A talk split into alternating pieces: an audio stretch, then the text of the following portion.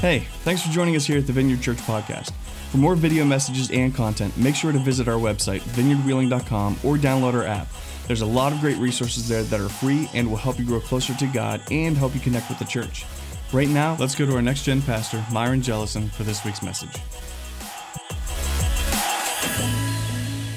Well, hey, welcome everybody. My name is Myron Jellison. I'm so glad that you're tuning in with us, and uh, I'm the next gen pastor here at the church, and we're going through the Ten Commandments in this series that we've titled Ten Talks, and we're going down through the list, and then this this message is we're going to be talking about the fifth commandment, which is the commandment of honor your father and your mother.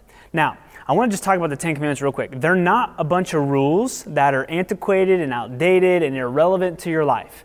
Instead, they are they are God's standard of what it means to live your life to the fullness. It's God's standard of what it means to be in relationship with Him. If you want to follow God, your creator, the creator of the universe, here's some guardrails. And there are principles inside of every single commandment that if we can extract, pull out, apply it to our life, You're, you're going to get better at life, and your life's going to get better, and you're going to be able to find some happiness and contentment and satisfaction and peace and joy, and, and, and the Bible tells us that we will have life to the full. So it's not a bunch of rules like coerce you into this kind of lifestyle, but no, it's a standard and kind of these guardrails that if you want a life that thrives, a life that's that, that's good and full of blessing and happiness, and you just have a better life, then obey these and follow these and implement these principles inside of these commandments, these values, these characteristics that we're going to see in these commandments. Now, honor your father and your mother is number five. And when I think about that, and God's like, God put this in the top ten. Why?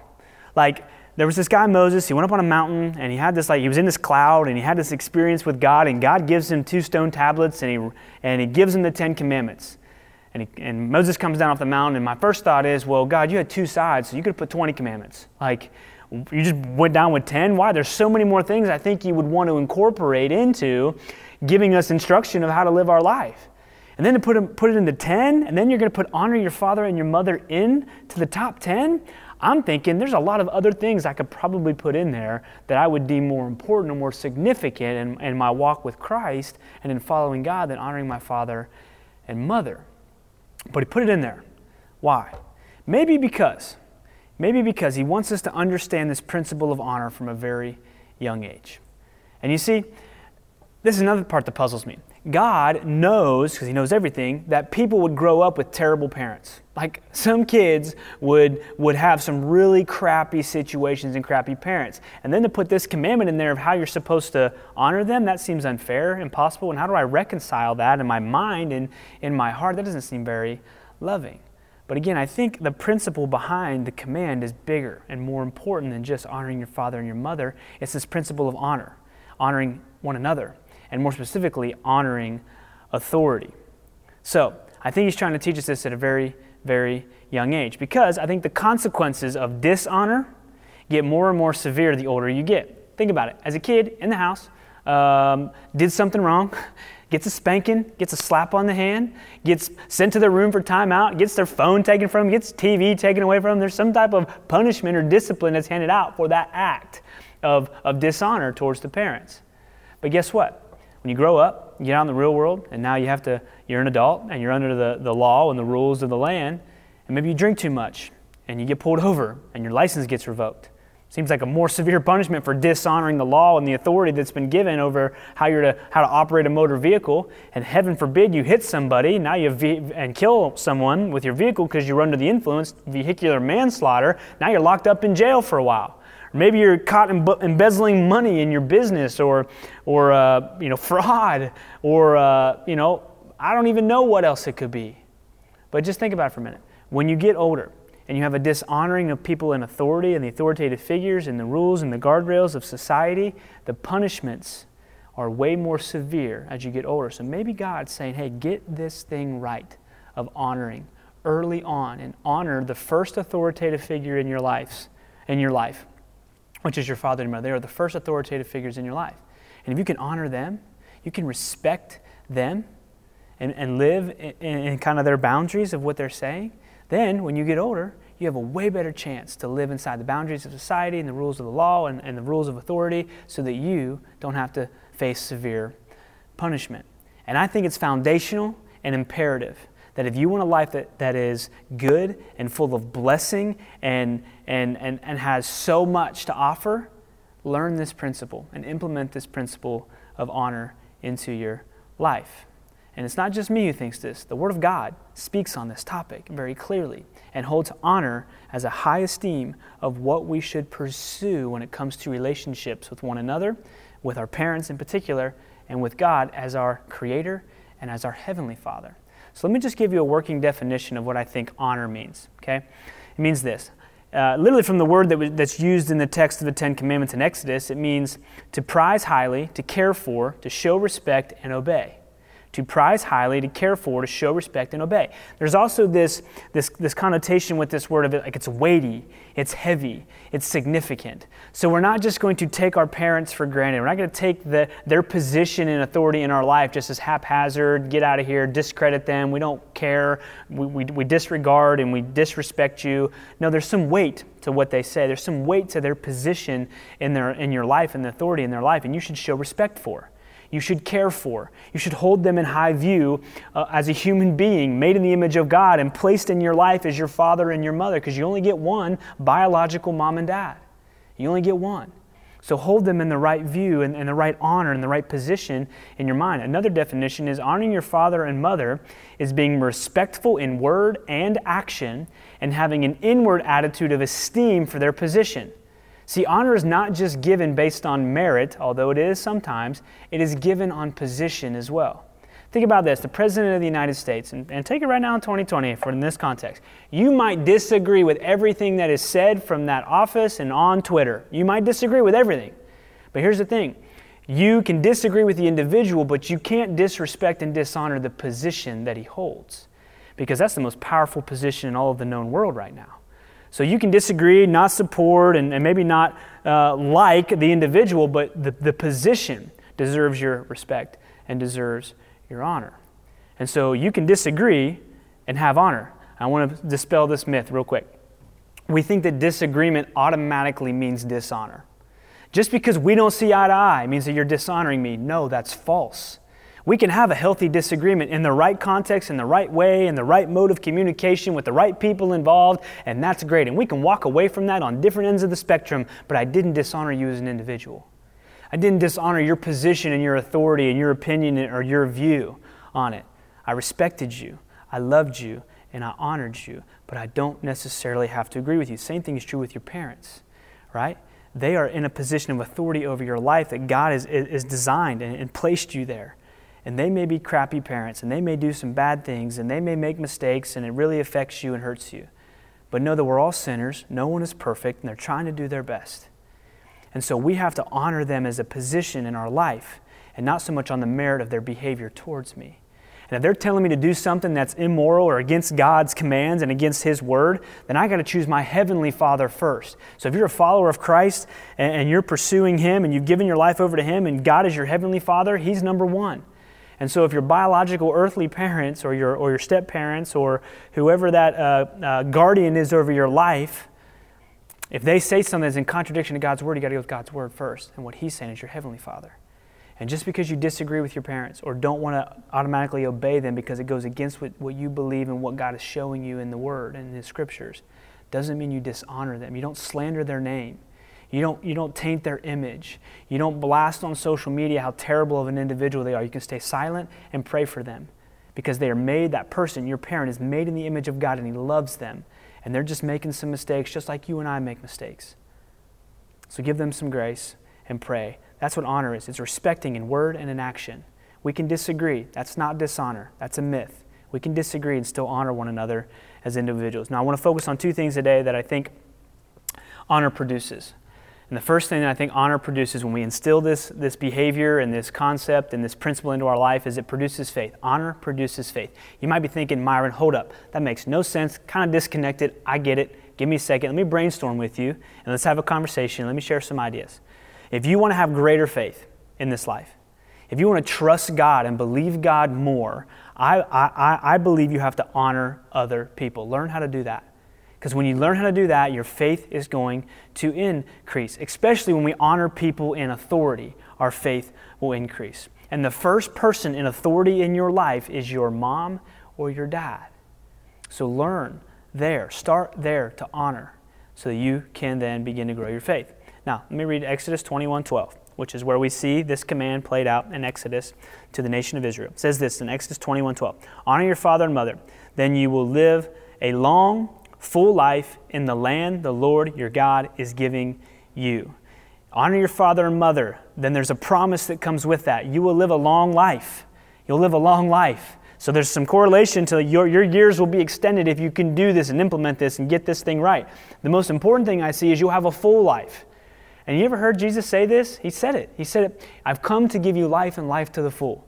And this is exactly what God is talking about. I want to bless you. I want to fill your life with so much joy and happiness and satisfaction and peace and contentment and love. And I want you to have the best possible life you could imagine. But hey, start by honoring your father and mother. There's a promise that comes with a long life that's going well. Because the opposite would be if, if a long life that's not going well. I don't know about you, but I don't know if I want to live that long if my life's not going that well. I'm not trying to be dark or sarcastic, but that's the reality. And the final thing the verse says, in the land that the Lord is giving you. And in this context, he was talking about, or in this context, it's referring to the promised land that God was promising his people, the nation of Israel. I'm going to give you quick Bible history, but you got to study on your own the Old Testament. I'm giving you quick Bible history. I'm going to fly through it just to give you context. There's a group of people that God chose and would call them the nation of Israel. He was going to be in relationship with them, and he was going to reconcile the whole world and populate the whole world and bring everybody. He wants to bring everybody to relationship with himself, and he's going to use these people. And eventually Jesus Christ, God's Son, comes through this line of people and, and dies on a cross and rises from the dead and is the payment for yours and I sin so we can be reconciled back into relationship with God, our Heavenly Father, our Creator. And then there's all this times when they would fall and they would keep coming back and they would fall, they would keep coming back. And one time they're in Egypt, they're in captivity and bondage in Egypt, and they still haven't got to the promised land that God promised them. And then you might know this guy named Moses, to where Moses, God shows up and says, hey, go and free my people. So Moses goes, agrees to it, begrudgingly, but he agrees to it, goes and, and gets his people and tells the Pharaoh, let them go, and there were some plagues, and finally let them go. And they're out, and they're out, and they're traveling to the promised land, and another instance happens where they lose their faith in God. They don't honor his word and his command. They dishonor God. And with that dishonor produced disbelief, unbelief that they could get into the promised land. And because of that, they spent forty years in the desert. So the people that came out of Egypt, out of the bondage of Egypt, think about it, they spent forty years in the desert. The life expectancy of individuals at that time, it's debated, but let's just give a generous average, about sixty years old. So think about it. Anybody twenty and up died in the wilderness and never got to the promised land. And anybody twenty and up probably had a child or a kid, was a father or a mother. And anybody nineteen and less was going to get into the promised land, and they were probably ha- or they probably had a father or mother who was alive. So think about it. And it's because of their unbelief. In Hebrews three, it says this, see that they were not able to enter because of their unbelief. The author of Hebrews is referencing this account of Moses leading the people out of Egypt and in the promised land. They get stuck in the desert for forty years. They could not enter because of their unbelief. And maybe God's trying to remind us of, hey, if you are a generation of disbelief and unbelief, it might be tied to the fact that you didn't honor me, that you didn't honor my word, you didn't honor my promise, and you didn't trust me enough to know that I would deliver you into the promised land.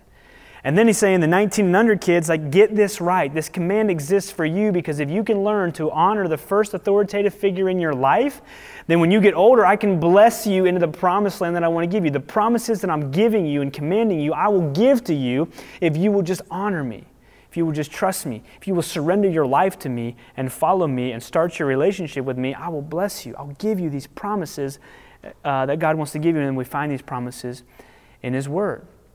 And I think... I think there's going to be a hard time for people, you and I, everybody, to honor God if we can't honor our parents. Because our parents are the first authoritative figure. They're supposed to be a representation of our relationship with God, our Heavenly Father. And if we can't man, if we can't do that, if we can't honor them as a human in the flesh, man, it's going to be really hard for us to honor God as a supreme being, the creator of the universe. So I think God is saying, get this right. Because if you don't get this right now, you might not get it right. And if you don't honor me, I can't bless you. I can't give you the life that I've designed and want for you if you don't surrender and honor me. See, people can't function under authority. If they can't function under authority, then, then how are they going to be able to function under God? Because God is the most important, single, most influential, authoritative figure in your life.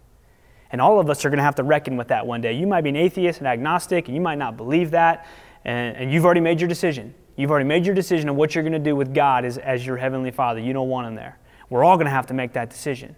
So are you going to make that decision to let Him be the authority over your life? That you will follow the Ten Commandments and the guardrails and the guidelines and the teachings of Jesus and what we see in the Bible, implement them in so that God can bless you and give you life to the full. We'll all have to make that decision. So where are you on that decision?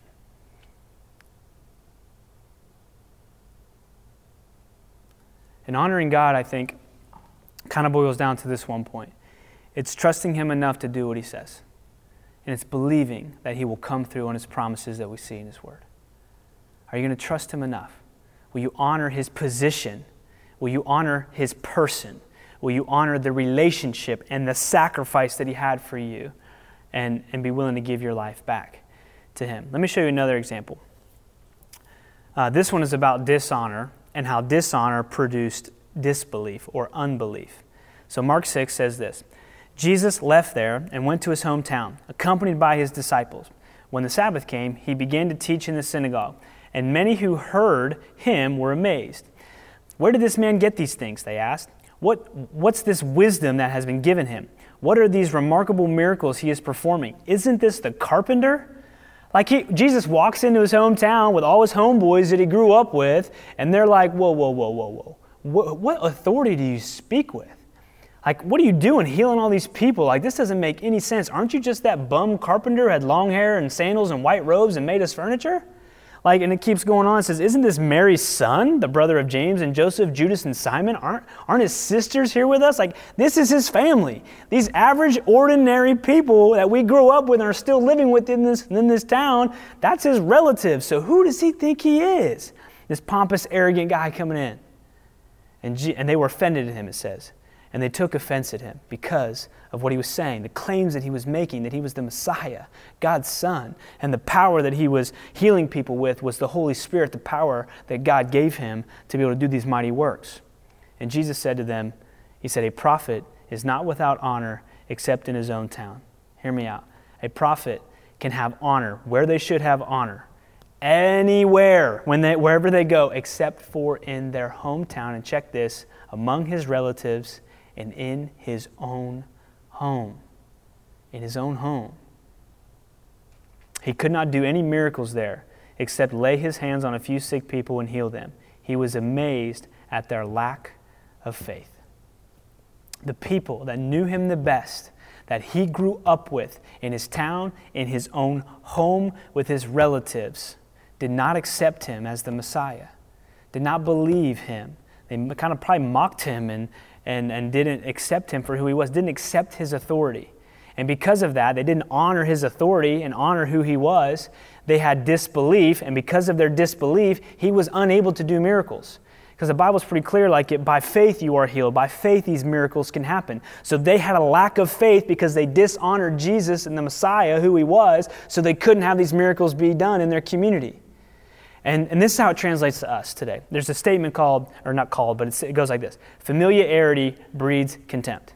And familiarity means um, very familiar with, and, and the root word comes from familia, which actually is where we get the word familiar too. So your family are the people that you are the most familiar with. They've heard you fart, they've heard you burp, they've heard you cuss, they've heard you say things that you shouldn't say that you immediately regretted, they've seen you argue and fight, they've seen you have bad habits in the home that you would never do outside the home in public.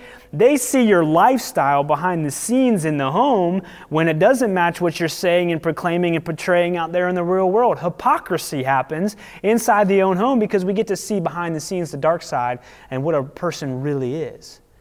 And so when we have that familiarity with that person, it breeds contempt to where we have we disregard them, we dishonor them, we don't respect them, we think they're fake, and we come up with all these things about grudges and, and resentment and bitterness towards those individuals. And this is what they're doing to Jesus.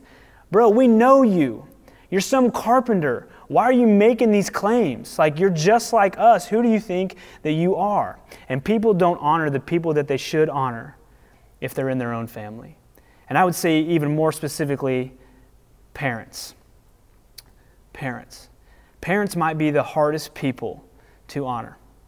The people that you live with and your siblings might be the hardest people to honor because you see them all the time. You grew up with them. You're so familiar with them. And maybe God is saying this. You know, the hardest people are the people in your home, your parents, your siblings. And if you can honor your parents, you can honor anyone. If you can get this right and do this and honor them, you can disagree, you cannot obey their commands, you know, if it's against God's will, but you're still going to honor them and their position in your life and their authority in your life. And if you can do that, you can honor anybody, any form of authority as you grow up, and it'll go well with you because you'll have a healthy respect for authoritative figures in your life. There's another account I want to show you about honor and faith, and it's with a, the Roman centurion. So Jesus is doing his ministry. I'm just going to tell it to you. Uh, uh, you can go look it up in the Bible if you want to read it verbatim. But here's what happens. Jesus is doing miracles. He's healing people. He's teaching. All these people are flocking to him. They're bringing, they're sick and they're needy and they're crippled, and he's healing them. There's this buzz. There's this movement. There's this hype. So when Jesus shows up, people are pouring to him. And he's met, when he comes into a town, he's met by a Roman centurion. And a Roman centurion is just a Roman soldier. And he stops Jesus and says, Jesus, can you heal my servant? And Jesus says, take me to him. And the Roman centurion says, no, I, can you just do it from here? And it's kind of puzzling, but it makes sense. The Roman centurion understood authority better than probably anybody because he was a man of authority. He had men and soldiers underneath of him. If he snapped his fingers and said something, it would be done.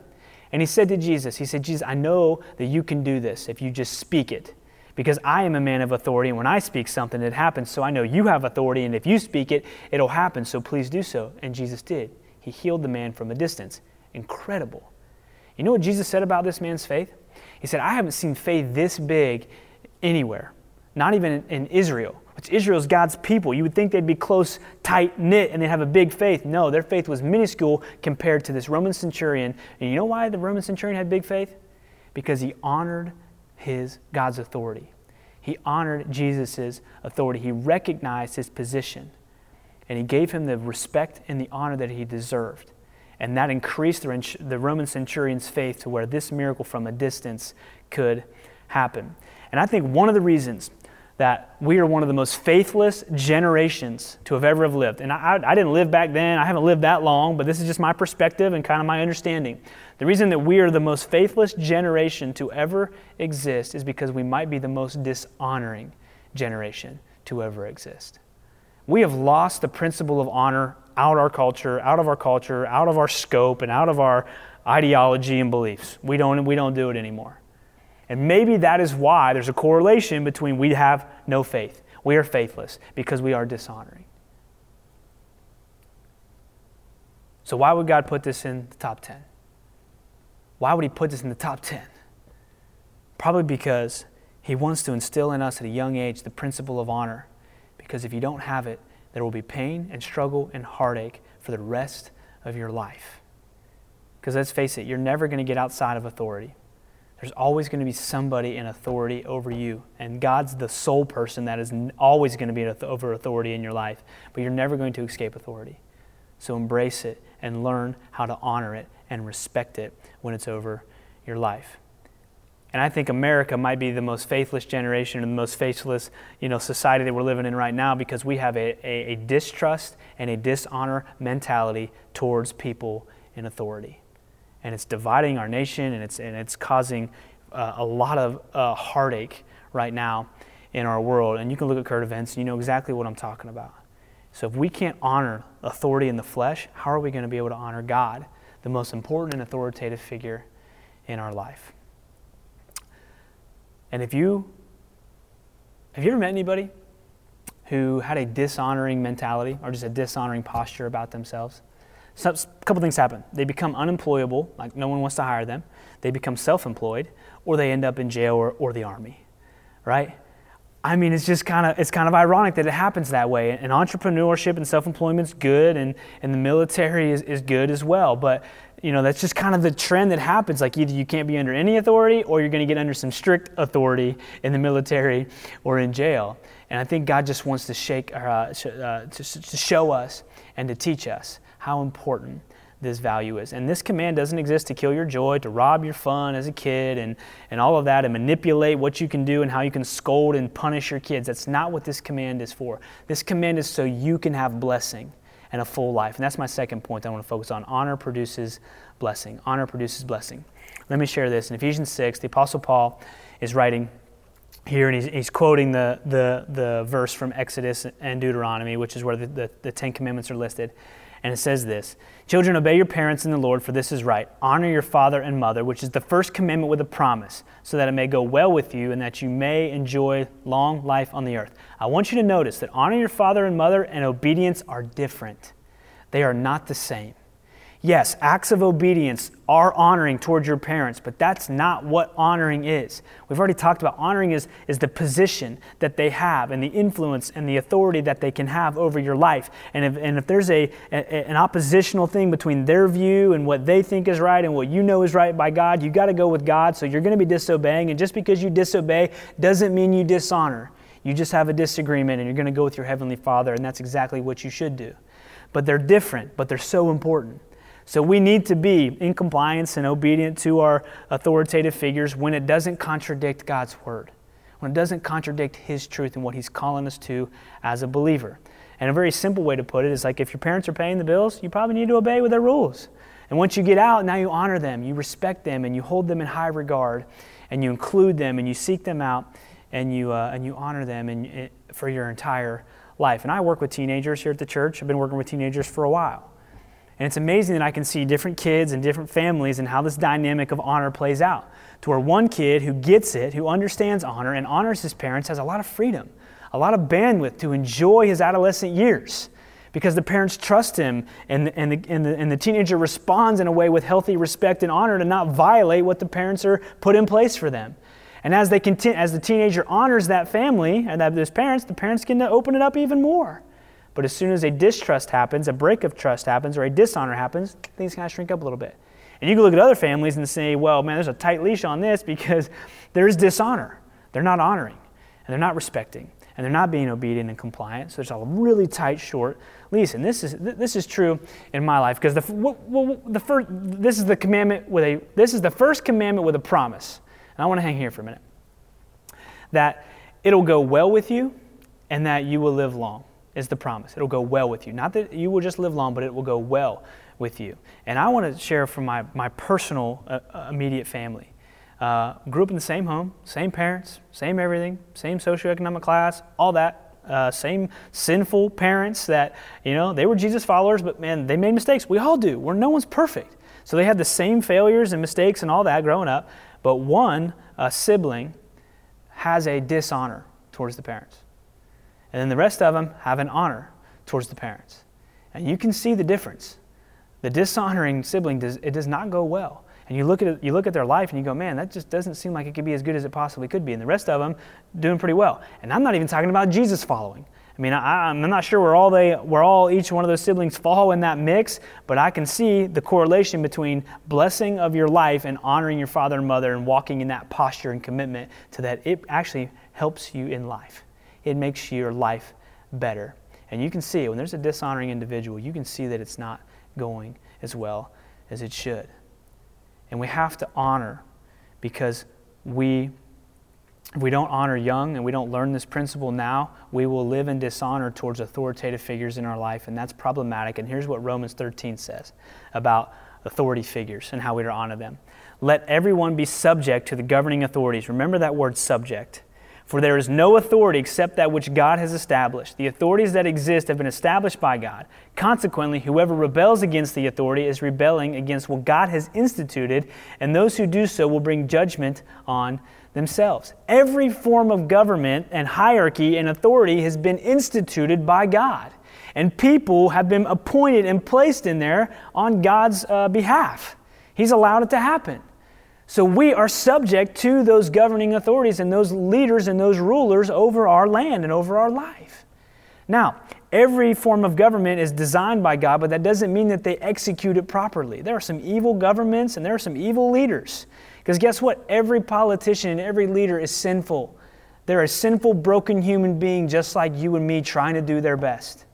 Or maybe not trying to. Maybe they're just that evil. I don't know. But they're sinful, they're fallen, and they're broken. But God has instituted this, this format, and we are subject to them. The word subject there comes from the, the root word in a military uh, use of to be obedient without question to a troop leader in a military regiment. Subject means to be obedient without question to a troop leader in a military regiment. And if you're in the military, you know this. When, when the C E O or the commanding officer makes a command, you do it without question because your life and your fellow uh, uh, members of your troops' lives are in danger and could be lost if you don't obey and just do what they say. Now, that doesn't mean afterwards you can approach them with great humility and say, hey, I don't know if that was the best form of action. You can challenge that and you can disagree. But in the moment, you can't do that because your life and the lives of other people are at stake. We are to be subject to these governing authorities. We need to honor those authorities and those positions of authorities and what, what the governing authorities are, are, are laying out for you and I. We're supposed to. Doesn't mean we have to agree. Doesn't mean we have to like the individual. But we have to honor the system and the individual that's in that. Uh, in that uh, position. The word subject. I want to read Luke two fifty-two real quick. It's kind of an iconic verse. You might know it. Um, it says this, "And Jesus increased in wisdom and in stature and in favor with God and men." Let me just tell you what's happening before this. Jesus was down at the temple, hanging out, talking to the religious leaders, and his parents left him. So don't feel bad. If you're a parent and you left your kid, don't worry. Jesus got left too. No big deal. He'll turn out, she'll turn out just fine. Um, I can't guarantee that. But so they come back and they, they get Jesus and they say, hey, we got to go. And this is what he says. In fifty-one, the verse before, then he went down with them and came to Nazareth. He went with his parents and was subject to them. The same word that was used for the, for the governing authorities, subject to them. But his mother kept all these things in her heart, and Jesus increased in wisdom and stature and favor with God and men. Jesus, the God of the universe, who came in human flesh, chose to be subject to human, sinful, not perfect parents.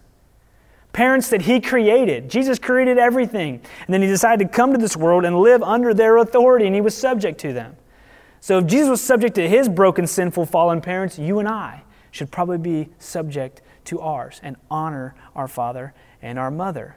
He obeyed his parents, and he, and he grew in wisdom and in stature and in favor with man. So do you want to grow in your wisdom and your stature, in favor with God in that relationship, and in favor with relationships with your peers and your fellow man? Jesus' life went well because he was obedient to the authoritative figures in his life. First his parent, first God, his father, and then second his earthly parents. And we have to do the same thing in that same order. Do you want a life that goes well? Implement honor. Let me show you one final thing as we wrap up. Proverbs thirty says this. It's going to talk about dishonoring father and mother, and it's going to finish with uh, dishonoring father and mother. Then the middle's got two verses that don't seem to fit, but I think they fit. I got an idea. And as I read this, I want you to just think about our current state of our country and our world and just see how relevant this is. It's kind of shocking because I'm, I'm assuming Proverbs, when it was written, was written about what he was seeing around him and the people around him. And it's so relevant to today as I read it. Just think about what's going on in today's world. There are those who curse their fathers and do not bless their mothers. There are those who are pure in their own eyes. I can't do nothing wrong. Can't do nothing wrong. And yet are not cleansed of their filth. They're sinful. And those whose eyes are ever so haughty, whose glances are so disdainful. Man, we have some disdainful, haughty looks at people. And I'm, and I'm speaking kind of specifically to racial profiling.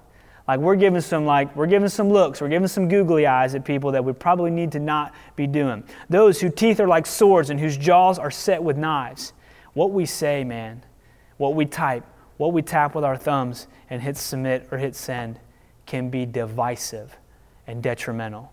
Our words can hurt and pierce and cause so much division. So true in today's world, to devour the poor from the earth and the needy from among mankind. Now, these are the two verses that kind of get, uh, not sure if they fit. The leech has two daughters. Give, give, they cry.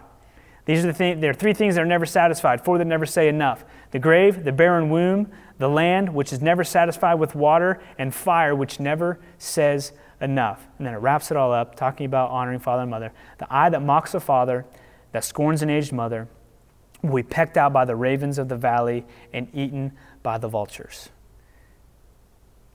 And now I read this, the one word that comes to mind is entitlement. These individuals that he's referencing seem to be entitled.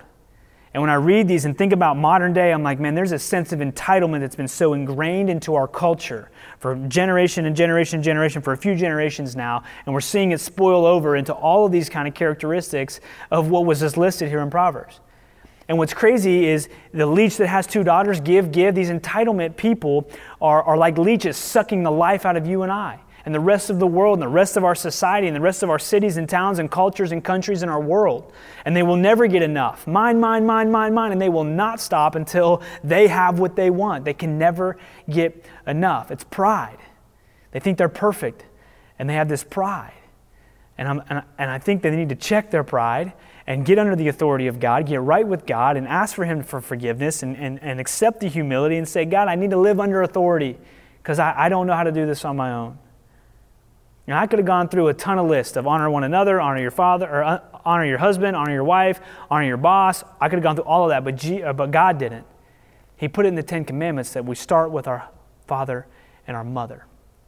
Because you learn at a young age, it will go well with you. There's a promise that God's giving you that it will go well with you in the land that He's given you. And you know what Hitler did to create the most evil nation that probably ever existed on the face of the planet in human history? He went after the kids. You know how he went after the kids? He turned the kids against their parents because he said, hey, if your parents don't agree with Nazism, turn them in. And the kids did it. And he, and he, and he thwarted and he perverted the minds of the young people to allow Nazism to be implemented and create one of the most evil uh, nations that ever existed. He went after that next generation and got taught them to violate the fifth commandment. Disregard your parents, dishonor your parents, dishonor their, their ideology and their perspective and their and their faith and, and their teaching and their guidelines for you. And here's what I want to say. I want to give all of us as we close an opportunity to repent. Are you entitled? Is there areas of your life that you are contributing to divisiveness? Is there things in your life where you're struggling with honoring authority in your life? And God, can you show me that and reveal that to me? And I want to repent of that and I want to follow you. And I would say if you had really crappy parents, abusive, they did the horrific to you, you need to forgive them. Not that you need to go reconcile with them. You might not agree with them or it's not safe for you to be around them, but you need to forgive them because they were broken and they were sinful and they made a mistake. And you got to let go of that and you got to forgive them. And maybe, here, here, here's one other thing. It's not just the, the abusive and the horrific and the, and the neglecting parental situations that are terrible. It happens in the church. And I call it hypocrisy because you say you're a Christian and you use the Word of God to manipulate your children and how you raise them.